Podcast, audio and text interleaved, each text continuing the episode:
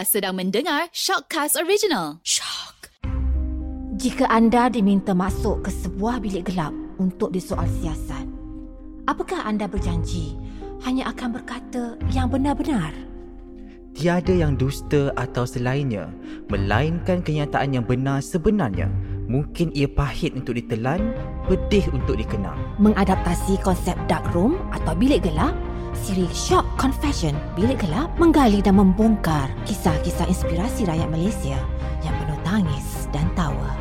Di dalam bilik gelap ini, perca-perca kenangan manis, pahit, sedih, marah dan kecewa, malah kesesalan dan harapan dalam memburu piala kehidupan diluahkan secara telus dan jujur.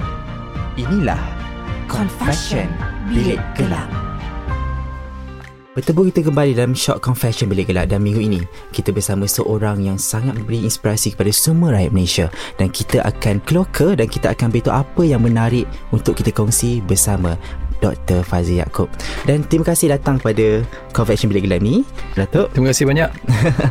Okey, jadi boleh tak cerita sikit apa perkembangan terbaru Datuk dalam Tapi saya nak tanya Yang bercakap tu siapa Sebab gelap Tak nampak apa-apa pun sekarang kita dah tutup lampu ya. Itulah pasal Alright Terima kasih um, Perkembangan terbaru Saya ada restoran baru Namanya Minang Kapau Dia punya tagline Salai pun sodak Jadi boleh jangka lah Makanan Negeri Sembilan Ala Minang Makanan ala Padang hmm. Yang mana uh, Minang Kapau merupakan uh, Anak syarikat kepada Suka-Suka Bistro Yang telah berkecimpung dalam F&B Selama hampir 9 tahun. Yang selain itu Saya masih lagi menjadi chef consultant Untuk banyak jenama-jenama. Jadi anda akan melihat Produk-produk saya di pasaran Makanan dan minuman. Hmm. Tapi dunia nyanyian Masih tidak dilupakan. Hmm. uh, Masih dalam proses. Sebenarnya kita dah Tinggal peringkat terakhir sebenarnya Itu rakaman lagu. Cuma Sebab PKP saya tidak boleh terbang ke Bandung. Sepatutnya hmm. rakaman suara dilakukan 2 bulan terdahulu Untuk menghabiskan lagu tersebut. Hmm. Jadi nyanyian Masakan Dan program motivasi Masih berjalan seperti biasa Hmm. Jadi kita lihat macam placement branding Dr. Fazil Yaakob tu seperti mana. Jadi kita nampak journey bermula dari seorang penyanyi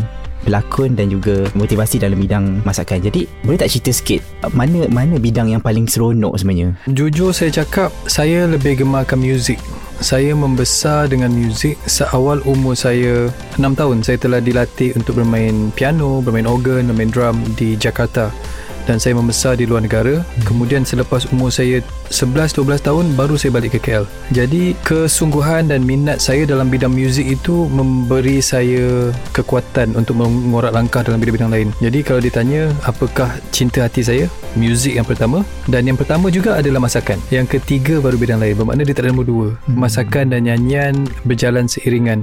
Dan saya sering letakkan branding saya sebagai the chef who sings. Ataupun seorang tukang masak yang kebetulan menyanyi. Hmm. Dan kalau diberi peluang juga saya sering uh, diminta apabila saya masak untuk menyampaikan lagu. Kadang-kadang bila saya menyanyikan lagu mereka minta resepi. Hmm. Jadi benda tu memang saya rasa sealiran lah. Hmm. Dan saya masih tidak berlari dalam muzik sebab tu dalam dunia saya di rumah saya ada piano saya, ada organ saya, ada gitar, ada drum saya. Jadi kalau saya tak masak saya main muzik. Bidang masak ni sebenarnya adalah bidang yang sangat general kan. Jadi siapa-siapa boleh masak. Dan sebenarnya air tangan tu penting kan. Nah, jadi macam memasak juga perlukan ilmu dan apa bidang pun perlukan ilmu. Jadi macam chef Datuk sendiri untuk menjadi seorang yang bagus dalam bidang masakan apa yang dia perlu ada? Bidang masakan ni sangat mudah kalau kita tahu tapi sangat sukar dan mengelirukan kalau kita tidak tahu apa kita nak. Contohnya kita nak buat scrambled eggs ataupun dia panggil telur hancur. Kalau kita tahu telur hancur tu boleh jadi sedap. Tapi kalau kita tak tahu nak pecah telur pun menjadi masalah. Jadi sebenarnya bidang masakan itu kekuatannya datang daripada dalaman. Memang orang kata kalau kita happy, kalau kita penuh rasa kasih sayang, masakan kita sedap. Dia sebenarnya masuk di sebalik semua tu adalah jiwa. Dan air tangan tu pun jiwa. Sebab bila kita masak, mood kita akan mempengaruhi apa yang kita masak. Terlebih masin, terlebih pahit, terlebih garam dan sebagainya. Jiwa adalah sesuatu asas dalam masakan. Kalau dalam bahasa Inggeris kita panggil passion. If you have a passion towards something, everything that you do you will do it well. Dalam bahasa Melayunya, kalau kita bersungguh, apa yang kita buat semua akan jadi dengan sempurna. Hmm. Tapi kalau kita sambil lewa menagut yang keruh, hmm. kita akan merasakan seperti semua yang kita buat tu dia akan susah dan sukar. Dan benda tu saya belajar daripada awal di mana uh, apabila umur saya 6-7 tahun saya tidak boleh berbahasa Malaysia. Tidak begitu fasih bahasa Inggeris tapi bahasa pertama saya adalah bahasa Indonesia. Jadi daripada kecil kalau saya bercakap tu saya ngomongnya kayak gini. Jadi kalau ngomongnya memang memang pokam nyokap. Jadi kalau kiraannya 1 2 3 jadi lagu pertamanya memang uh, potong bebek angsa. ABC ABC iya. Memang nggak bisa langsung ngomong bahasa Melayu pada itu. Jadi bahasa pertamanya bahasa Indonesia and then I started to speak in English because I went to Los Angeles studying and then I went back to Kuala Lumpur baru cakap bahasa Melayu. Tapi ramai orang tak tahu bercakap tentang confession. Saya adalah seorang pelajar dan anak yang gagap. Nak bercakap saya memerlukan masa. Nak pergi tandas saya akan terbuang air kecil dalam seluar. Sebab saya tak boleh nak ungkapkan cikgu saya nak pergi tandas. U- ucapan cikgu saya nak pergi tandas tu orang lain ambil masa 3 saat saya ambil masa 3 minit. Jadi benda itu mengajar saya bahawa muzik dan masakan menjadi kekuatan untuk saya. Daripada kecil saya dah tolong ibu dan arwah wan saya memasak. Dan ayah saya ada perniagaan mi goreng mamaknya sendiri. Ibu saya membuat kuih-kuih Melayu. Dan kemudian sebab untuk mengelakkan saya saya daripada terus gagap tu saya ditampar berkali-kali oleh ayah saya. Bila saya gagap dia tampar. Gagap tampar. Tapi bila saya menyanyi saya tak gagap. Bila saya tolong di dapur saya tak ada masalah.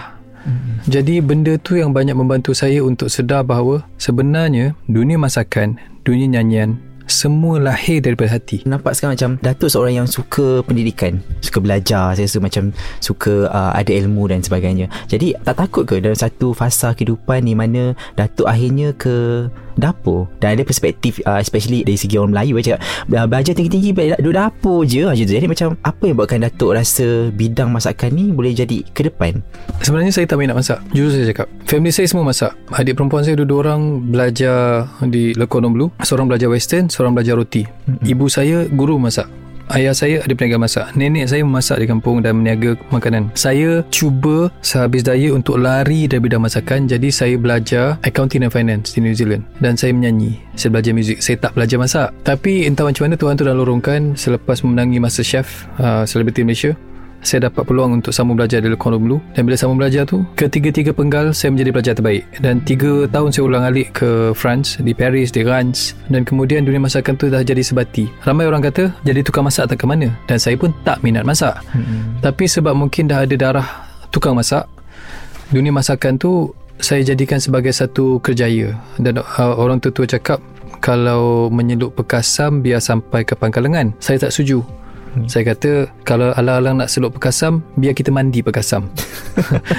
Jadi so that's what happened to me sebab education is important. Saya study accounting, I did my masters, saya study psychology. Tapi dalam bidang masakan Selepas saya belajar Bidang masakan ala Perancis hmm. Saya belajar masakan India Masakan Cina Masakan Thai Dan masih sambung belajar sampai sekarang Saya belajar pastry Dan betul yang anda nyatakan pendidikan dengan saya tak dapat dipisahkan. Saya suka belajar. Dan ilmu ni takkan habis. Dan dalam dunia masakan kalau kita ada sedikit pendidikan kita ada pengiktirafan di atas kertas sijil dan sebagainya kita mudah untuk masuk ke bidang-bidang berbeza hmm. bermakna saya bukan hanya masak dekat CTV saya buka restoran dan Alhamdulillah suka-suka bistro dah memenangi saya kira hampir 50 anugerah dalam tempoh 8 tahun hmm. jadi dalam tempoh 8 tahun itu kita dapat anugerah di Malaysia di Singapura di Paris dengan anugerah-anugerah itu termasuk buku resepi terbaik dunia mewakili Malaysia tanpa saya sangka bahawa dunia masakan itu bukan lagi menjadi tukang masak tetapi memberi inspirasi kepada ramai orang untuk faham bahawa kerjaya ataupun profession tukang masak itu boleh dinaik taraf di mana di samping saya ada restoran sendiri saya menguruskan hotel-hotel bertaraf 5 bintang seperti Four Seasons Kuala Lumpur saya menguruskan hotel di Sabah di Sarawak, di Taiwan, di Singapura dan saya menjadi juri untuk program peringkat antarabangsa dan saya menjadi konsultan untuk jenama-jenama di luar negara dan dalam negara. Itu yang menyebabkan saya faham bahawa pendidikan itu tidak ada penghujung. So kita nampak macam Kita tahu dah, Datuk ialah juara Juara bagi pertandingan MasterChef Celebrity Okay uh, Saya nak minta Datuk jujur Sejauh mana title juara itu membantu Datuk Dan benda ni sebenarnya terpalit pada waktu sekarang Sebab ramai yang cakap Okay aku nak masuk pertandingan Aku boleh menang Kalau aku boleh menang Aku boleh dapat ni ni ni ni ni, ni. Okay, Saya setuju benda tu Sebab Mhm. kita kena faham Setiap orang memerlukan platform Mereka perlukan batu loncatan. Mereka perlukan tujahan. Mereka perlukan bonus dalam kejaya. Jadi apa yang berlaku pada saya, dalam pada saya tak nak memasak, saya menjadi juara dan selepas menjadi juara itu, peluang itu datang dan saya tidak berhenti di situ. Walaupun peluang itu datang dan habis, saya mencari peluang, saya membina peluang dan mencari masa. Banyak orang masuk pertandingan nyanyian untuk menjadi juara. Tapi banyak juga yang menjadi juara hilang. Banyak orang memenangi anugerah berprestige, tapi selepas mereka menang anugerah, mereka hilang juga. Jadi akhirnya, kita kena faham, menjadi juara, kemenangan, platform itu adalah satu kunci tapi ramai orang tidak membuka pintu yang betul dengan kunci yang ada. Mm-hmm. Jadi platform itu yang menyebabkan saya tengok jatuh bangun seseorang, kejayaan dan kegagalan seseorang ataupun sustainability. Maksudnya adakah mereka mampu untuk mengekalkan quote unquote kejuaraan, the championship itu yang menjadi cabaran ramai orang sekarang. Hmm. mengekalkan momentum. Sebab dunia saya saya start menyanyi umur saya 17 ada yang panggil saya Dr. Fazli ada yang panggil Abang Asmara ada panggil Datuk ada panggil Chef ada panggil uh, Abang Cinta. Macam-macam nama saya dipanggil. Dan orang tak tahu bahawa semenjak saya mula menyanyi umur saya 18 tahun saya start dengan Asia Bagus. Kemudian saya masuk pelbagai pertandingan. Hmm. kemudian um, saya dapat my first contract dengan BMG Music. Jadi dengan penampilan berbeza ini dah uh, umur saya 42 tahun. Saya start menyanyi umur 17 tahun begitu lama dalam industri tapi seseorang dalam industri ini telah memberikan saya satu panduan yang saya tak boleh lupa sampai sekarang. Masa tu dengan album Asmara ini adalah album ketiga saya ramai tak tahu itu album ketiga orang ingat album pertama. Dia kata kat saya Fazli lagu ini sedang popular. Tolonglah jangan menyanyi saja. Saya kata kenapa? Why sir? Why why why are you saying that? Dia cakap sekarang bahasa Inggeris. Fazli don't just sing. Dia kata kat saya do a lot of things. If you just sing your career will not last. Dia kata kat saya kalau saya menyanyi saja saya tak akan pergi mana I have to do a lot of things. Saya kena berlakon mengacara bagi motivasi. But I'm thankful to him. Terima kasih pada beliau. Sebab kalau tak kerana dia tukar nama saya kalau tak kerana dia suruh saya buat lebih daripada menyanyi saya tak akan bertahan sampai sekarang. Dan uh, orang yang saya masukkan itu adalah Tan Sri Dr. Uh, Tony Fernandez. Hmm. Beliau adalah bos Warner Music. Dia tukar nama saya. Nama asal saya dalam dunia nyanyi adalah Fadzli. F-A-D-Z-L-I. Dia tukar. Dia kata Fadzli. Susah nak sebut. Change your name. F-A-Z-L-E-Y. Hmm. Dia tukar nama saya. Dia rombak album saya. Sebab al- lagu Asmara ini adalah lagu yang dimasukkan last minute. Saya tengah demam. Saya dah balik rumah. Lagu dah siap. Single dah print. Single saya Hanya Kamu. Ciptaan Ajar dan saya. Lalas dia call masa tu Fazli Mazuki. Dia call Anan Bohasan.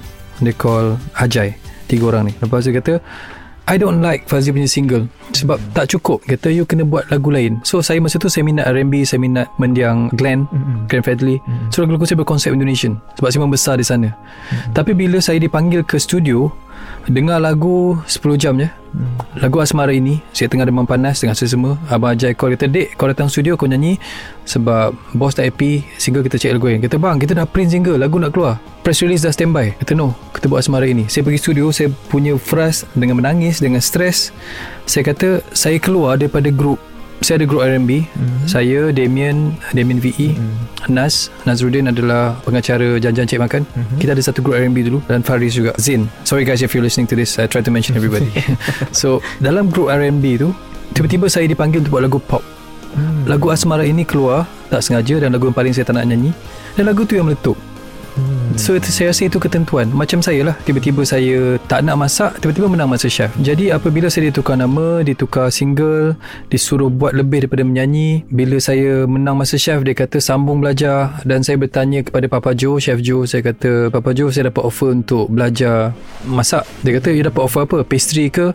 Hot kitchen? Saya kata saya dapat offer hot kitchen item Ataupun western items lah. Dia kata Fazli jangan belajar western. Tak ramai tukang-tukang masak Malaysia ataupun Melayu yang boleh buat pastry. You belajar pastry. Mm-hmm. dan saya belajar pastry. Sedangkan saya nak belajar masak. Tapi Tuhan tu bagi peluang untuk saya buka pintu lain. Jadi dengan nyanyian dengan pastry saya dengan restoran. Dan akhirnya lahir nama saya dengan suka-suka bistro dan kini Minang Kapau. Tapi orang tak lupa bahawa Abang Asmara itu ada. Cuma yang kelakar tu beberapa kali berlaku bila saya buat demo masakan bila saya menyanyi orang tak dapat bezakan bahawa Chef Fazli Yaakob dan Abang Asmara adalah orang yang sama. Hmm. Kadang-kadang bila saya menyanyi beberapa kali yang teen, uh, yang teenagers yang uh, anak-anak muda ni dia kata abang suara abang kan macam penyanyi lagu Asmara ini.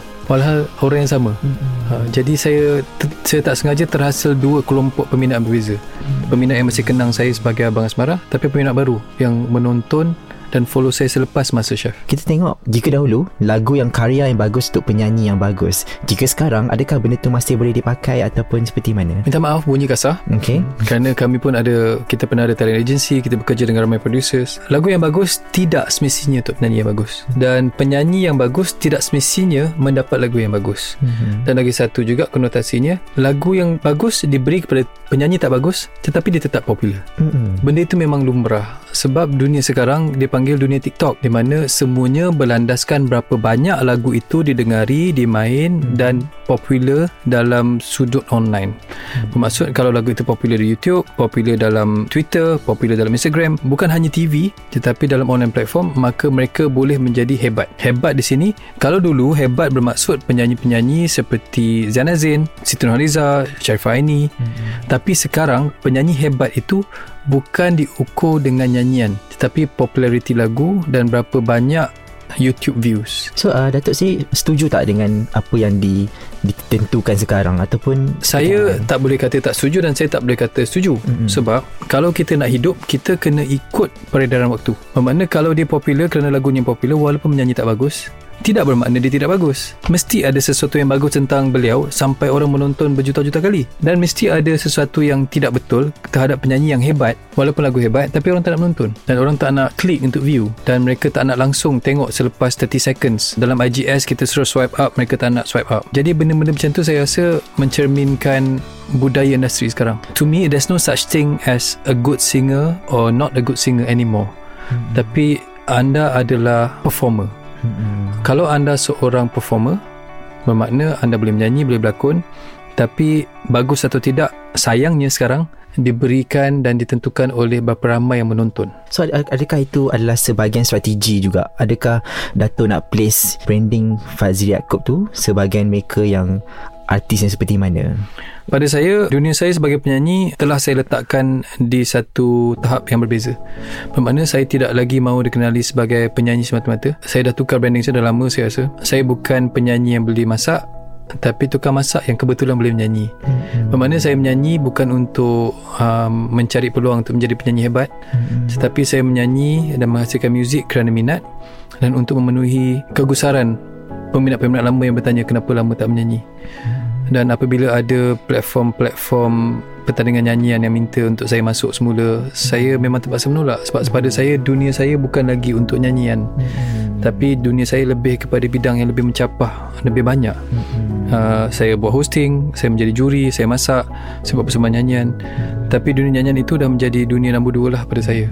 Kalau dari sudut kerjaya profesional. Hmm. Saya sebenarnya terinspirasi dengan Datuk punya cara placement diri Datuk dalam ba- berbagai bidang. Cuba banyak benda kan. Ini sebenarnya benda yang anak muda perlu buat sekarang. Sebab kita tak boleh spesifik buat satu benda je. Kena buat banyak benda.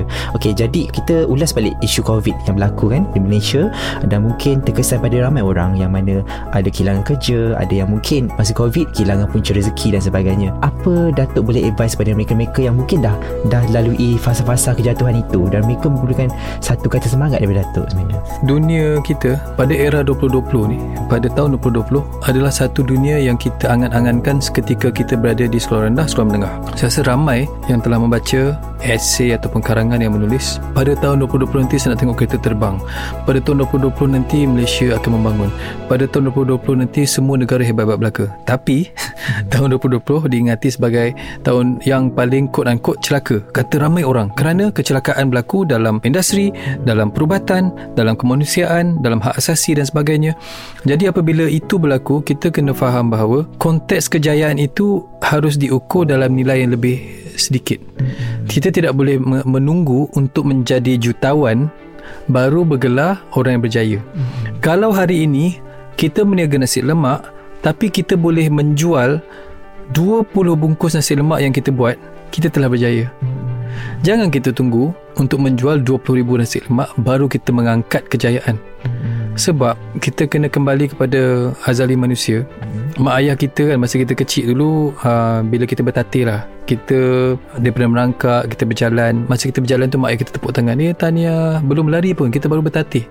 Jadi kita lupa bahawa kejayaan harus diukur mengikut peredaran waktu. Sedikit demi sedikit. Jadi kegagalan itu adalah lumrah. Dibuang kerja, restoran tutup, hotel tutup, kita berniaga uh, baju tutup. Tak apa. Apabila berlaku kegagalan, kita seharusnya bangun berkali-kali. Namun, masalah utama kita, apabila kita ada RM10, kita laburkan RM10 dengan harapan besok atau minggu depan kita dapat RM100,000. Itu salah. Hmm. Kalau kita berniaga RM10, hari ni kita dapat RM10.10 itu kejayaan. Kalau dulu kita dengar ukur baju di badan sendiri, betul? Hmm. Tapi saya sering cakap zaman sekarang, jangan kita ukur kejayaan kita berdasarkan likes kita dekat Instagram. Hmm. Kalau kita post gambar cantik, kita post uh, baju cantik, makanan cantik, likes kita 30 saja, tak apa kita tidak popular. Mungkin kita tak tahu bahawa Instagram ada algoritma dia yang mana dia tidak membenarkan peminat ataupun penonton ataupun followers itu untuk menonton apa yang kita post. Hmm. Jadi pengetahuan sangat penting. Hmm. Saya sering nyatakan kegagalan hanya kunci untuk membantu kejayaan. Kita nampak Datuk kuat dah hadapi kehidupan Datuk seharian kan. Tapi sebenarnya mesti Datuk mengalami satu rejection dalam kehidupan semua orang menghadapi rejection kehidupan. Apa yang buatkan Datuk kuat untuk hadapi benda-benda yang cakapkan okay you are not good enough. You tak sampai tahap tu lagi. Jadi macam mana Datuk pada Apa saya uh, rejection kritikan ataupun pembunuhan karakter pernah tak Datuk kena dalam kehidupan oh banyak kali mm-hmm. karakter assassination uh, kita tidak menerima support kita menerima kritikan yang membunuh. Pada saya, benda itu adalah lumrah untuk mengajar kita menjadi lebih kuat. Saya sering cakap, uh, dalam proses untuk membentuk kehidupan, dia sama macam kita tengok rebung. Maaf kalau saya bandingkan dengan makanan selalu. Okay. Tapi rebung adalah anak kepada pokok buluh kan. Orang dulu cakap melentur buluh biar dia rebung. Tapi saya kurang setuju sebenarnya. Sebab saya menyatakan bahawa kita perlu pegang konsep pokok buluh. Walaupun mungkin ramai zaman sekarang orang tak kenal pokok buluh tu apa. Mm-hmm. dia asalnya adalah sesuatu yang sangat lembut uh, sangat boleh dibentuk dan sebagainya. Tapi sampai satu tahap pokok buluh tu adalah pokok yang boleh sukar untuk kita tebang paling tinggi paling kental. Dan sebenarnya apabila saya menerima kritikan menerima hinaan menerima kutukan hati siapa yang tidak tercalar tapi apa yang saya diajar oleh ramai orang kalau kita kecewa jangan sampai lebih 24 jam. Hmm. kalau kita merajuk jangan sampai keesokan harinya. Hmm. kalau kita marah jangan lebih dari sejam. Sebab kalau kita buat keputusan dalam keadaan kita marah keputusan kita seringkali salah. Kalau kita buat keputusan dalam keadaan kita sedih kita pun akan buat keputusan yang salah. Dan kalau kita berjanji dalam keadaan kita tengah happy janji kita akan jadi janji kosong. Hmm. jadi benda tu yang saya pegang. Kita tidak boleh membuat keputusan dalam keadaan kita beremosi. Bermakna kalau saya kena kutuk, saya kena hina, saya relax dulu. Apa Sampai contoh, saya dah contoh kutukan yang pernah kena pernah tu. Satu yang saya kena adalah kerana saya buat sweet table. Di mana saya campak-campak dessert atas table. Hmm satu Malaysia kutuk. Tapi Sweet Table jugalah yang menjadi ikutan ramai masyarakat antarabangsa dan Sweet Table jugalah yang membawa saya ke peringkat antarabangsa. Mm-hmm. kemudian saya dikutuk kerana cara saya uh, uruskan anak-anak. Kerana katanya saya terlampau manjakan anak-anak saya empat orang. Saya terlampau beri perhatian. Ada yang kata sepatutnya saya sebagai ayah tidak manjakan anak. Jadi pada saya benda itu lumrah. Mm-hmm. itu belum lagi kisah saya perkahwinan saya dengan saya rasa ramai orang tahu mm-hmm. it's an open secret mm-hmm. tapi benda itu pada saya adalah alat tegal biasa kalau kita tidak diajar untuk menerima kritikan maka kita tidak boleh meneruskan kehidupan mm-hmm. because pada saya uh, criticism supposed to make you stronger but it's not easy mm-hmm. untuk menjadi orang yang kuat tak mudah untuk menjadi orang yang kononnya kuat That's the easiest thing to do. Jadi, berlakonlah untuk kuat sampai kita jadi betul-betul kuat. Bila masa Datuk menangis ni? Bila last Datuk menangis dan kenapa? That's a good question. Mm-hmm. Um, let me tell you this. Ramai orang tak tahu. My father passed away four and a half years ago. Dan masa ayah saya meninggal, semua orang tahu ayah saya adalah individu paling penting pada saya. Orang yang paling memberi inspirasi, tempat saya berkongsi suka duka. Tapi ketika dia meninggal, saya adalah orang yang terakhir yang menangis. Sepatutnya sebagai seorang anak yang telah memandikan ayahnya semuanya masukkan ke liang lahat yang paling rapat yang paling terkesan dengan kematian tersebut. Saya adalah orang pertama dan orang yang paling lama menangis. Saya percaya atau tidak saya hanya menangis 3 bulan yang lalu. Mengenangkan pemergian arwah ayah. It took me 4 years to shed my first tear. Empat tahun baru saya menjatuhkan air mata yang pertama selepas ayah saya meninggal. I think kesedihan yang saya pegang tu adalah kerana saya adalah anak sulung dan apabila ayah saya meninggal, saya adalah ketua keluarga. So saya perlu tunjuk yang saya kuat untuk semua orang. Tapi hati saya hanya Tuhan yang tahu betapa hancur. Okey, bila ditemukan pada kali pertama saya bertemu Datuk di masa pelancaran pelancaran event saya bertemu dengan Datuk kan? Jadi Haji Datuk ada berkongsi yang sebenarnya Datuk bukanlah daripada keluarga senang pun. Betul. ramai yang cakap macam oh Datuk boleh lah dia orang kaya kan? Ah, dia dia apa keluarga yang senang. Jadi sebenarnya perjalanan Datuk tu mula bawa juga. Datuk jual pucuk ubi Betul. kan jual-jual benda macam tu. Jadi boleh tak Datuk cerita sikit? Ya memang. Um, orang melihat saya orang kata uh, saya dilahirkan di, di dalam sudu emas hmm. golden spoon. Tapi orang tak tahu bahawa ayah saya susah ibu saya susah dan saya sendiri pernah melalui fasa di mana setiap Khamis Jumaat Sabtu saya berniaga di pasar malam. Saya masuk ke hutan petik pucuk paku petik pucuk ubi dan korek tanah untuk keluarkan ubi kayu Hmm. lepas tu panjat pokok masa tu nak cari pokok petai senang Hmm. saya berniaga Khamis Jumaat Sabtu di pasar malam dan saya bekerja sebagai pencuci tandas ketika saya bergelar pelajar di New Zealand. Orang ingat saya belajar tu sebab duit fama Hmm. ataupun mak dan ayah tapi tidak saya dapat beasiswa. Dan saya bekerja keras untuk beasiswa tersebut sebab saya tahu my parents tak mampu untuk hantar saya keluar negara. Jadi dengan duit beasiswa yang tak cukup RM350 dollars per month uh, New Zealand dollars, saya bekerja every weekend selama setahun setengah sebagai pencuci tandas. Hmm. Jadi masa saya pergi ke kelas habis pukul 6, pukul 7 dah masuk ke restoran tapi bukan kerja dekat dalam restoran. Hmm. Saya bekerja sebagai pencuci tandas dan orang mabuk. Bermakna saya perlu mencuci sisa kumbahan manusia yang dibuang di atas lantai. Hmm. Kerana mereka tak nampak toilet kat mana. Hmm. Mereka muntah, mereka buang air besar, air kecil semua atas lantai. Selama setahun setengah. Jadi benda tu orang tak tahu. Hmm. Orang nampak yang senang, orang nampak yang seronok. Tapi kepayahan saya sebagai anak kepada ibu bapa yang bekerja keras, kepayahan saya sebagai pelajar, kepayahan saya sebagai orang yang nak mencari duit, itu orang tak tahu. Hmm. Dan keluarga saya memang keluarga yang di bawah average. Di mana ayah saya adik-beradik ramai, ibu saya kemat, uh, kematian uh, ayahnya yang merupakan seorang tentera dan semua itu mengajar saya untuk menjadi lebih kuat untuk menghadapi hari muka. Sebab kepayahan uh, mengukir kekuatan dalam jiwa kita. Hmm. Tapi kepayahan saya kepayahan saya ketika saya bergelar seorang teenager itu yang membawa saya di mana saya sekarang. Soalan ter- terakhir saya Apakah quotes eh, Quotes kata-kata yang dipegang oleh doktor sendiri Yang doktor rasa macam Terkesan pada diri doktor Dan juga jadikan quotes tu Baik untuk diri pada masa sekarang ni Saya diajar oleh ayah saya dalam keadaan yang serba kurang. Saya pernah tanya, "Bapak, kenapa kita tak ada duit?" Masa tu saya tak ada duit untuk tukar kasut sekolah. Kasut sekolah saya agak koyak. Kemudian baju raya saya poket terkoyak. Ibu saya jahit berkali-kali. Anak lelaki biasalah buas kan. Saya tanya dengan ibu saya kata, "Bu, kenapa tak beli beli baju Melayu baru? Nak raya dah." Saya tanya ayah saya, "Pak, kasut koyak. Kenapa kita tak ada duit?" Saya mengamuk. Budak kan? Ayah saya cakap Fazli Memang kita miskin Memang kita tak ada duit. Tapi kau jangan lupa Kita kaya dengan satu benda. Kata apa pak? Tak ada pun kaya. Saya tengok Rangsir koyak Rumah buruk Sekejap banjir uh, Dua tiga hari banjir Air longkang masuk rumah. Ayah saya kata Kau lupa Benda yang paling kita kaya adalah Kasih sayang. Kau bangun pagi Kau dapat peluk bapak Cium bapak Cium ibu Peluk ibu. Percayalah dia kata Satu nanti kau akan sedar Biar kita miskin harta. Tapi jangan sesekali bahawa kita lupa Bahawa kekayaan kasih sayang Adalah segalanya dalam hidup. Kaya kasih sayang Biar berlebihan Miskin harta Jangan sesekali kita mengeluh Jadi banyak mesej yang disampaikan oleh Datuk pada episod kali ini Dan terima kasih Datuk Datang ke Terima kasih. bilik confession bilik gelap. Nanti kita akan buka lampu ni. Okey. Baru nampak Okey. orangnya. Nampak? Oh ada misal janggut rupanya. Okey, jadi uh, kita bertemu lagi untuk episod akan datang dalam Short Confession Bilik Gelap.